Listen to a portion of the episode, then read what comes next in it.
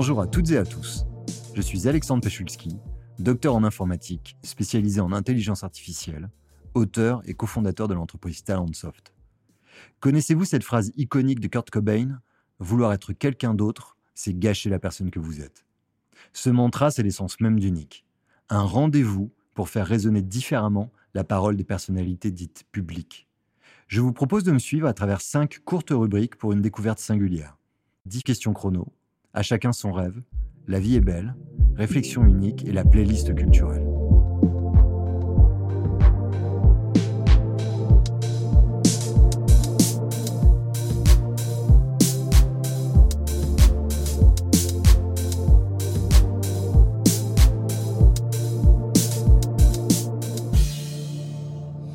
Bonjour à toutes et à tous. Aujourd'hui, je suis ravi d'accueillir Michel Tonini. Michel, bonjour. Bonjour Alex.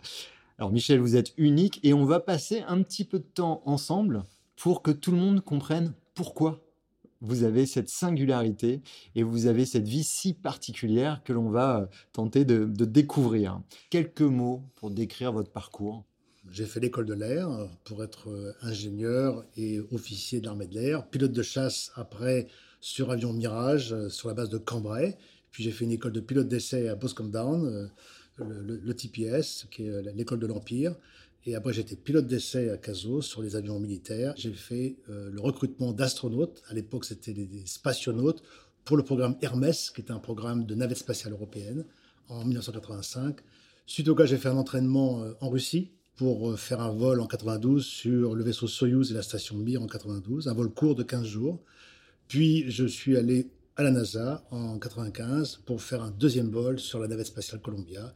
Et ensuite, j'ai été le directeur des astronautes européens à Cologne de 2003 jusqu'à 2011. Et pendant cette période, j'ai recruté les astronautes européens, dont Thomas Pesquet. Wow, donc un parcours complet, assez riche. Euh, donc vous l'aurez compris, euh, cet épisode normalement doit nous emmener euh, très loin et très haut. Alors, on va commencer, euh, Michel, avec un, petit jeu, 10 questions chrono. Plutôt 18 jours dans l'espace ou 365 sur Terre? 18 jours dans l'espace. Cosmonaute ou astronaute? Cosmonaute, astronaute, spationaute. En fait, je suis tout sauf taïkonaute. Général ou professeur? Euh, Général à la base et professeur, les deux, parce que les deux métiers m'ont toujours intéressé. Troisième français de l'espace ou premier homme sur Terre? Troisième de l'espace français. Pilote de chasse ou chasse aux exploits? Pilote de chasse et curieux. Mir ou ISS Malheureusement, j'ai fait que Mir, j'aurais bien aimé faire l'ISS. Ralentir ou accélérer Une partie ralentie à l'entraînement et une partie accélérée pendant le vol. Découvrir ou inventer? Découvrir. La tête dans les nuages ou les étoiles? La tête dans les étoiles. Antares ou Mars? Pour moi, Antares, qui était le nom de ma première mission, avec les yeux rivés sur Mars, qui sera le futur. On va passer à la rubrique À chacun son rêve. Et dans cette partie, en fait, on va s'intéresser à votre parcours, comment vous avez construit votre vie professionnelle, votre carrière, mais aussi euh, votre parcours personnel. Hmm. De quoi rêviez-vous petit, Michel? J'avais plusieurs rêves. Mes parents étaient Air France et mon père euh, faisait le décryptage des transmissions des avions à l'époque quand ils se posaient en Afrique ou bien en Amérique du Sud. Et les transmissions ne se faisaient pas par la voix mais par morse. Mon père faisait du morse et donc il décryptait le morse pour savoir quand l'avion arrivait et ce qu'il fallait faire comme, euh, comme ravitaillement. Donc moi j'étais dans ces pays un petit peu exotiques, j'ai fait ma scolarité en Afrique et je n'arrivais pas bien à étudier en Afrique. Et quand on a une mauvaise scolarité, on a du mal à, à, pouvoir euh, transposer ce qu'on pourrait faire ensuite. On est rentré en France quand j'avais 10 ans et j'ai trouvé que les maths étaient tellement binaires, je me suis dit, euh, je vais peut-être faire prof de maths, c'est trop miraculeux. alors j'étais parti au départ euh, l'idéal était mon prof de maths. J'ai dit, je vais être prof de maths parce que c'est vraiment, il m'a ouvert la vie. Donc, je vais faire comme lui. Je vais essayer d'ouvrir la vie des autres aussi. Parce que c'est un jeu, les mathématiques, finalement. Et puis de là, euh, j'ai continué à étudier. Et puis, ça se dessinait euh, pour être soit prof de maths, soit ingénieur. Donc j'ai fait une école de préparation aux arts et métiers. Et là, c'est pareil, je retombe avec un prof de dessin industriel extraordinaire qui s'appelait Burtel, je m'en souviens encore. Et il, me donnait la passion pour le dessin industriel, donc j'ai dit je serai ingénieur. Les, choses ont évolué ensuite, et j'ai fait une école de préparation, maths sup et maths. Mais dans cette école, j'ai pu combiner le fait de faire maths sup et maths plus continuer à faire du sport, faire du vol en petit avion, faire du parachutisme à volonté. C'est une école militaire qu'on appelle l'école des pupilles de l'air de Grenoble. Et cette école, elle prépare l'école de l'air. Et quand vous étiez euh, jeune, euh, vous aviez euh, une forme de super pouvoir, une qualité qui faisait la différence déjà je n'avais pas un super pouvoir, non. donc je travaillais beaucoup. Vous aviez des modèles de la sphère publique, euh, quelle qu'elle soit, sportive, artistique, scientifique, euh, qui vous ont donné envie? Des hommes politiques comme Kennedy, parce que c'était un peu notre héros quand on était à l'époque à l'école. C'était euh, Kennedy, c'était vraiment le, héros de tous les jeunes qui étaient avec moi en classe. des gens comme Antoine, c'était aussi les chanteurs qui étaient nos héros. Vous pouvez me parler déjà de cette première étape par rapport à devenir pilote de chasse avant d'aller vraiment dans, l'espace. Comment est venu le déclic? Mais j'étais pas sûr de moi. À cause de cette scolarité initiale qui était mauvaise, j'ai toujours ce problème d'être hmm. pas assez sûr de moi. Donc j'étais obligé de, de ramer un peu plus que les autres et de travailler plus que les autres pour arriver à un bon résultat. Et quand j'étais pilote, c'est pareil. Quand j'ai commencé à piloter, j'ai volé avec un gars qui s'appelle Giraud, qui était le premier homme qui s'est posé avec un piper sur le Mont Blanc. Un des meilleurs pilotes euh, du monde. Et moi, j'étais le plus mauvais des pilotes parce que j'étais débutant, mais j'aimais bien cette, ce, passage de, de, passion et ce passage de, de connaissance. Et je me suis senti bien en avion. Quand on va à 2000 à l'heure et que le moindre écart d'attention, bah, évidemment, peut vous coûter euh, votre vie, il faut pas avoir une qualité, ne serait-ce que d'attention spécifique, de concentration. Qu'est-ce qui fait que vous êtes quand même retrouvé là et que vous êtes là à me parler justement et que tout s'est bien passé? J'ai eu l'envie de m'appliquer. J'ai toujours eu cette sensation de faisons une mission, faisons un apprentissage, et si on loupe, qu'est-ce qu'on peut faire pour faire mieux le lendemain? C'est une sorte d'humilité par rapport à vous-même. C'est-à-dire de dire, vous n'êtes pas un cador, donc vous pouvez très bien euh, réussir ou louper, mais si vous loupez, eh bien le reconnaître. Quel regard euh, portez-vous sur les gens qui aujourd'hui, alors on parle de génération, moi je ne rapprocherai pas ça d'une génération, mais plutôt d'une tendance de notre société à, à vouloir un peu brûler les étapes, alors que vous nous expliquez que ces étapes, elles sont capitales et c'est même des petites marches que l'on franchit? J'ai une grande confiance dans le futur. Quand je vois les jeunes qui ont 20 ans aujourd'hui, qui sont à l'école, là j'ai fait le forum des métiers à Biarritz il y a une semaine ou il y a 15 jours, c'est des gens qui sont passionnés pour le futur, passionnés pour leur carrière et, passionnés pour les futurs métiers, les futurs métiers qui sera de, faire des satellites, faire des fusées, euh, faire des choses qui iront euh, plus loin dans l'espace. Donc je n'ai pas de doute là-dessus, mais c'est vrai qu'aujourd'hui, c'est difficile pour un jeune de pouvoir serrer le partage de son temps disponible entre les jeux vidéo, les tablettes, le Facebook, les réseaux sociaux. C'est compliqué. À l'époque, on n'avait absolument rien, hmm. même pas un ordinateur. Donc, on avait le livre, le prof, la maison. Donc, c'était simple. Le, le, choix était simple. Aujourd'hui, pour choisir, c'est quand même assez complexe. Qu'est-ce que l'on ressent euh, quand on est justement dans ces avions-là? Vous l'avez déjà dit un peu, vous faisiez un mais en quelques adjectifs ou sentiments ou... Alors, il y a un sentiment de puissance. Hein, c'est des avions euh, qui vont extrêmement vite, qui décollent euh, de façon très puissante. Quand vous êtes euh, en évolution, vous prenez des facteurs de charge assez élevés. Donc, à l'époque, c'était, je crois, 9G. Donc, vous pesez 9 fois votre poids. Donc, il faut avoir une condition physique assez forte et il faut faire du sport pratiquement tous les jours pour résister à ce facteur de charge assez élevé. Et puis, il y a le côté visuel qui est extraordinaire. J'ai fait des vols de nuit ou des vols au crépuscule où on voit les, couchers de soleil. Quand vous êtes en haut, vous voyez les nuages. Vous êtes, j'étais à Cambrai, donc il faisait toujours mauvais, bien sûr, au sol. Vous décollez, vous montez, vous passez 3000 pieds, c'est le ciel bleu. Euh, c'est des conditions visuelles qui sont extraordinaires. Donc, on se sentait, euh, on se sentait euh, comme privilégié de faire ce métier-là. Est-ce que le quotidien semble un petit peu, pas ennuyeux, mais peut-être euh, monotone quand on, vit des sensations comme celles que vous viviez, qu'on atterrit et qu'on ne va pas au même rythme et on vit des sensations peut-être un peu moins fortes Moi, c'est monté crescendo de, pilotage, d'avion de chasse, pilote d'essai, puis astronaute dans l'espace. Donc, et après, comment on revient? Donc, c'est vrai que j'ai dû faire un switch entre cette carrière opérationnelle puis cette carrière de manager où j'étais euh, directeur du Centre des astronautes européens. Et là, euh, il y a quand même une satisfaction de de transmettre ce que l'on a appris. Donc euh, d'abord de recruter euh, le mieux possible et ensuite de transmettre, d'apprendre aux gens pour qu'ils puissent euh, évoluer. Ou même maintenant que j'ai quitté vraiment le milieu spatial, c'est d'apprendre par le biais des conférences avec les managers, de transmettre ce qu'il peut y avoir dans le parallèle entre la vie d'un astronaute ou la vie d'un pilote et la vie d'un entrepreneur. Racontez-nous un peu comment le déclic s'est fait pour passer sur une autre étape de carrière, celle d'astronaute. Donc euh, j'ai fait cette école de pilote d'essai en Angleterre, une école très très dure. Chaque heure de vol correspondait à 5 heures de travail, de préparation, de débriefing, d'écrit. Il fallait faire des rapports, il fallait décortiquer les avions que nous avions, euh, il fallait tout, tout examiner. Et euh, au bout de trois ans, je commençais à suivre les nouvelles. Je savais que en France, il y avait déjà eu deux astronautes français qui s'étaient présentés, qui avaient fait l'entraînement, dont un qui avait volé dans l'espace. Donc je savais que cette carrière euh, était possible pour un Français, mais pour l'instant, il n'y a pas de, recrutement envisagé. Donc, je, suivais ça d'une oreille, euh, intéressé, mais sans plus. Et puis, euh, arrive en 85 le projet, ou 84, le projet Hermès, donc la navette spatiale européenne. Et il fallait des pilotes d'essai pour valider. Comme j'étais bien comme pilote d'essai, j'ai dit, c'est tout à fait pour moi. J'étais pile poil dans l'âge, etc. Donc, je me présente à la sélection et c'était en 84-85. La sélection dure un an, c'est un procédé assez long. Et au départ, on commence à 1000, et puis à chaque test, il y a la moitié qui disparaît, bien sûr. Et donc, j'ai été sélectionné dans les 7 euh, qui ont été recrutés en 1985. Et j'ai été retenu pour la sélection. Donc, j'étais vraiment prêt à faire ce, ce, métier de pilote de navette.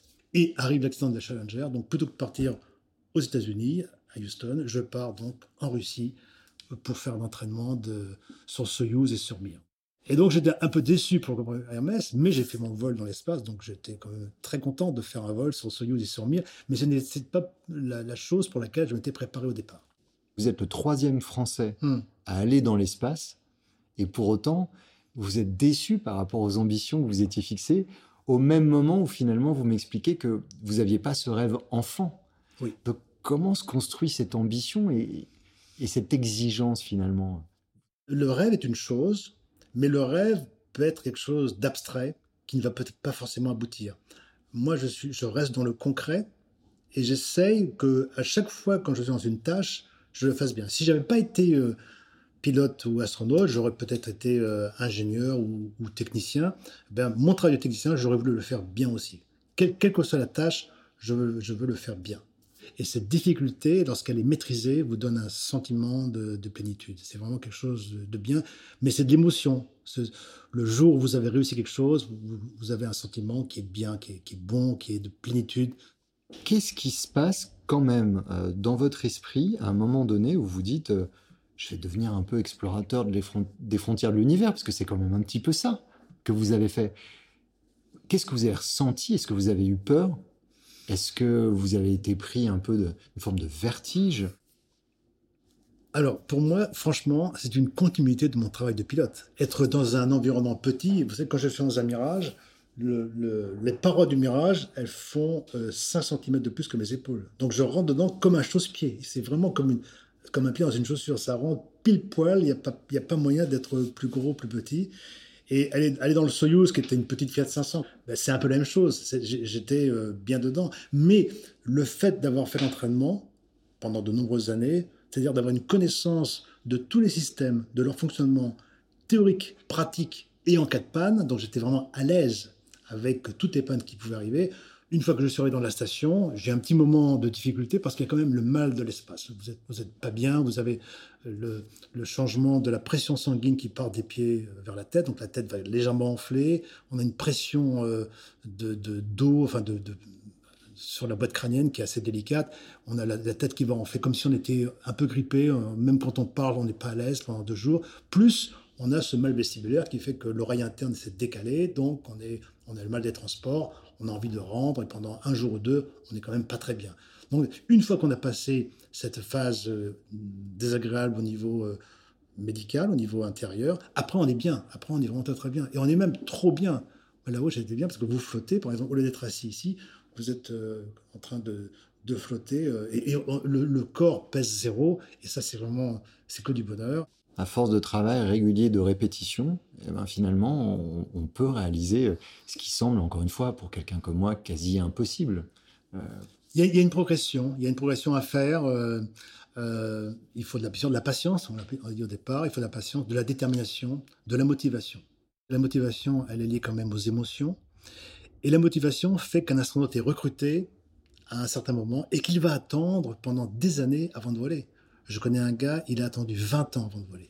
Un russe, quand vous avez attendu 20 ans quelque chose, la motivation, elle est extrême. Et son vol s'est bien passé. Il est reparti en vol deux ans plus tard pour faire un vol de six mois. Donc il a un, il a un record euh, inégalé.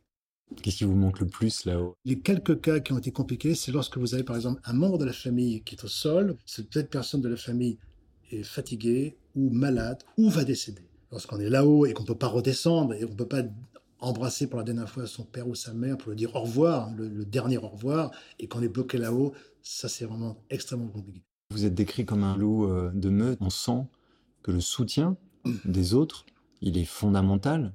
Il y a des nouveaux membres de la famille parmi les astronautes aujourd'hui, des robots. Pouvez m'en dire un peu plus sur le robot Simon qui est là pour veiller sur vous dans l'espace? Alors Simon est une mission euh, qui a été faite avec un, astronaute européen euh, allemand, Alexander Gerst. Deux fois, il y a eu Simon 1, Simon 2. Et ça tombe bien parce que dans l'espace, cette petite sphère qui n'est pas très lourde, elle flotte à côté de vous. Et comme elle a des petits moteurs qui permettent de l'orienter, elle peut vous suivre, elle peut tourner sur elle-même, vous parler. Euh, elle a un petit écran, elle a une petite face sympathique. Et finalement, quand on fait un vol de six mois, elle est là pour vous observer, pour voir comment vous vivez, ce que vous faites sans jugement. Et souvent, euh, on a des référentiels qui sont liés à nos habitudes. Et puis un jour, on fait une chose différente parce qu'il y a une cause qui est vraiment en nous, qui est vraiment peut-être grave, et qui peut-être le signe de quelque chose qui va vraiment euh, évoluer de façon négative. Et Simon est là pour ça, parce que on prépare les voyages sur Mars, qui sont des voyages longs, hein, qui, vont durer, euh, qui vont durer presque deux ans. Donc, voyage sur Mars, c'est quand même long, séparé de ses familles. Et on peut perdre son référentiel et perdre son équilibre psychologique pendant cette mission-là. Ces robots Simon sont un peu les précurseurs des robots qui vont nous aider dans le futur et aussi nous aider dans le fait que le jour où on ira sur Mars, et eh bien, il y a un moment donné, dans le voyage Terre-Mars, on va se retourner à gauche, la Terre sera un petit point bleu à peine visible, ça sera notre référentiel terrestre, la Terre.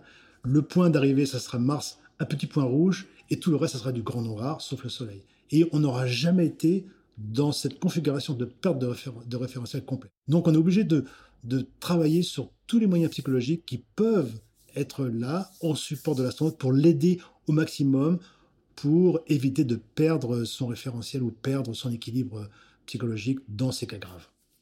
La routine est vraiment le, gage de bonne santé et, peut-être de survie euh, dans l'espace avoir des, horaires précis pour se lever le matin, pour faire ses opérations dans la journée, pour le déjeuner, pour son travail, est plus équilibrant qu'une vie où on est trop flexible. On pense que la flexibilité est un équilibre, mais finalement, cette routine, c'est un petit peu un, gage, c'est un petit peu des remparts dans votre journée qui sont équilibrants. Et d'ailleurs, c'est ce qu'on conseille aux gens qui sont confinés aujourd'hui, d'avoir une routine, même s'ils sont à la maison, ils auraient tendance à se lever très tard, se coucher très tard, et cette, cette divergence de se coucher de plus en plus tard ne va pas donner un bon résultat finalement. Donc ce qu'il faut, c'est avoir une vie confinée comme si on avait une vie euh, normale, mais on est juste à la maison, mais avoir des horaires, avoir des, des, tâches à faire, une, une, liste de choses à faire assez importante comme on le fait euh, en temps normal.